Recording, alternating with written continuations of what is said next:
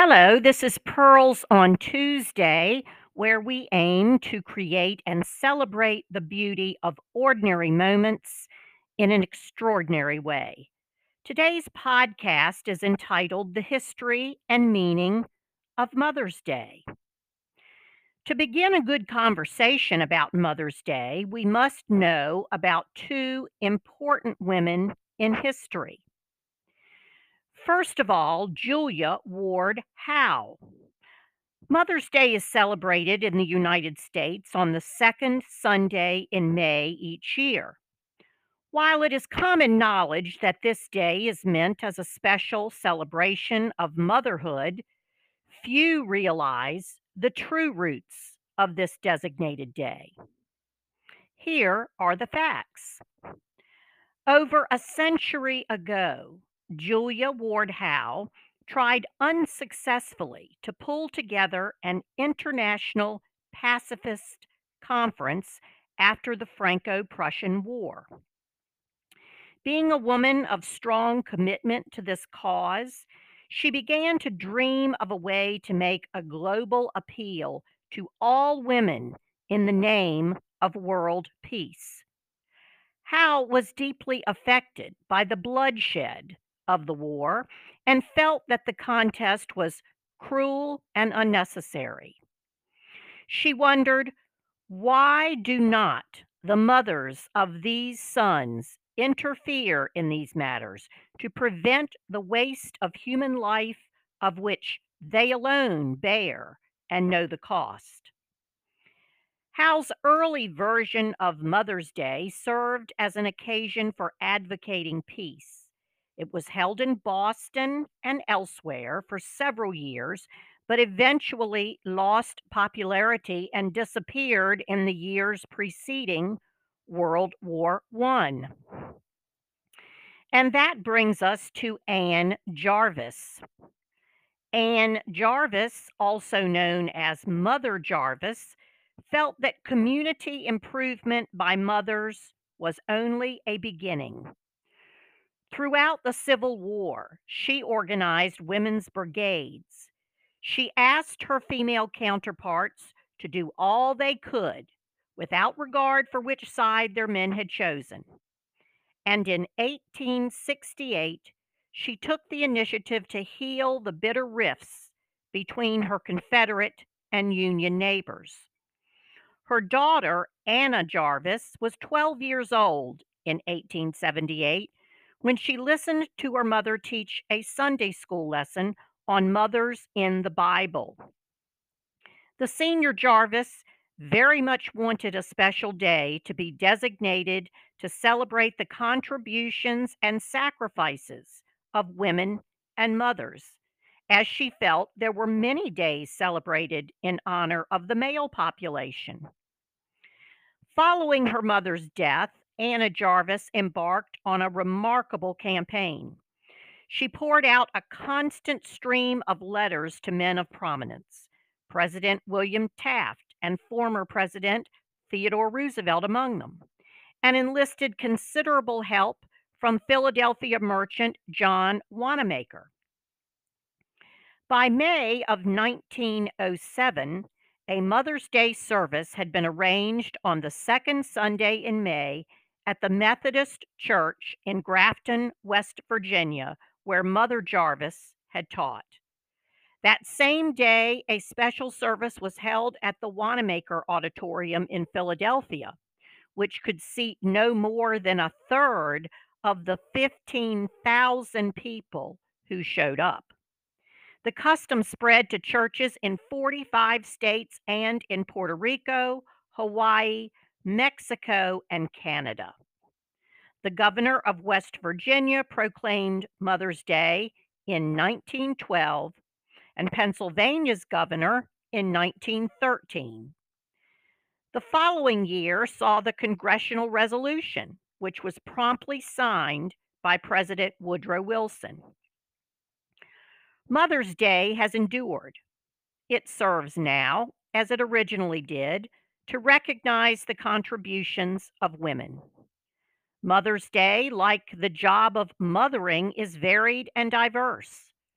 Perhaps that's only appropriate for a day honoring the multiple ways women find to nurture their families and the ways in which so many have nurtured their communities, their countries, and the world at large. Mother's Day 2022 is upon us, and never before have women played a more important and significant role in every aspect of life in the home and beyond. As I speak, the United States elected a woman as vice president. Women not only run homes, they now run companies, organizations, hospitals, schools, and countries. Unlike the times in which Howe and Jarvis lived, women now have a myriad of choices concerning their destiny and the impact they wish to have on future generations.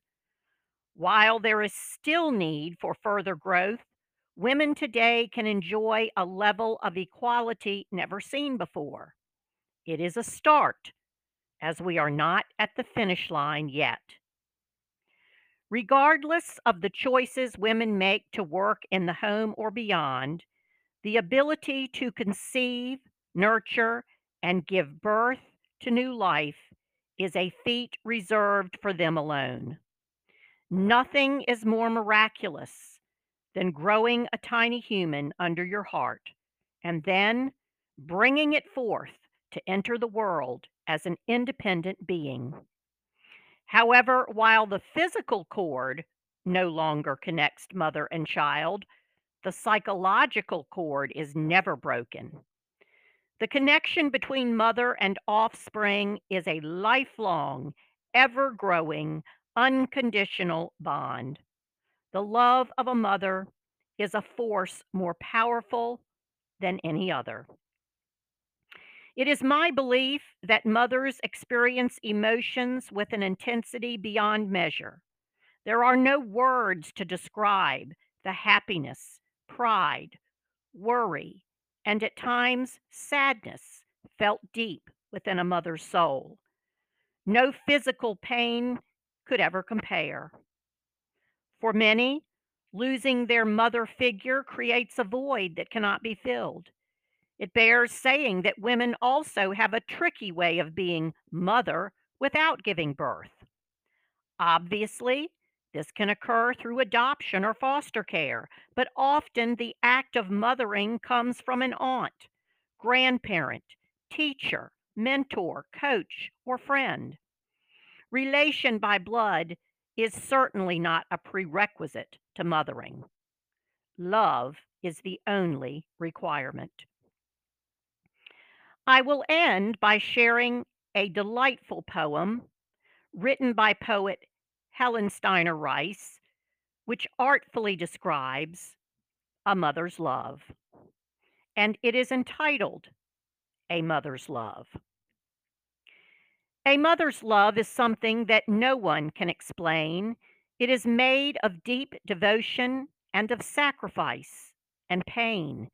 It is endless and unselfish and enduring, come what may, for nothing can destroy it or take that love away. It is patient and forgiving when all others are forsaking, and it never fails or falters, even though the heart is breaking. It believes beyond believing when the world around condemns, and it glows with all the beauty of the rarest, brightest gems. It is far beyond defining, it defies all explanation, and it still remains a secret like the mysteries of creation. A many splendored miracle man cannot understand, and another wondrous evidence of God's tender guiding hand.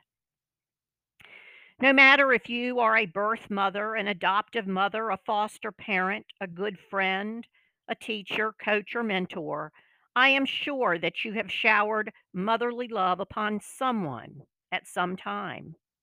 If you are like me, you have had the great fortune of being mothered by a plethora of women who supported, nurtured, guided, and molded you into the person you are today.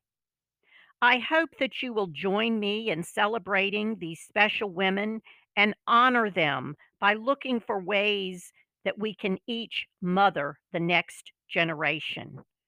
We need to share our well earned life experiences with them and provide a strong, stable foundation for them to discover the depths of a mother's love.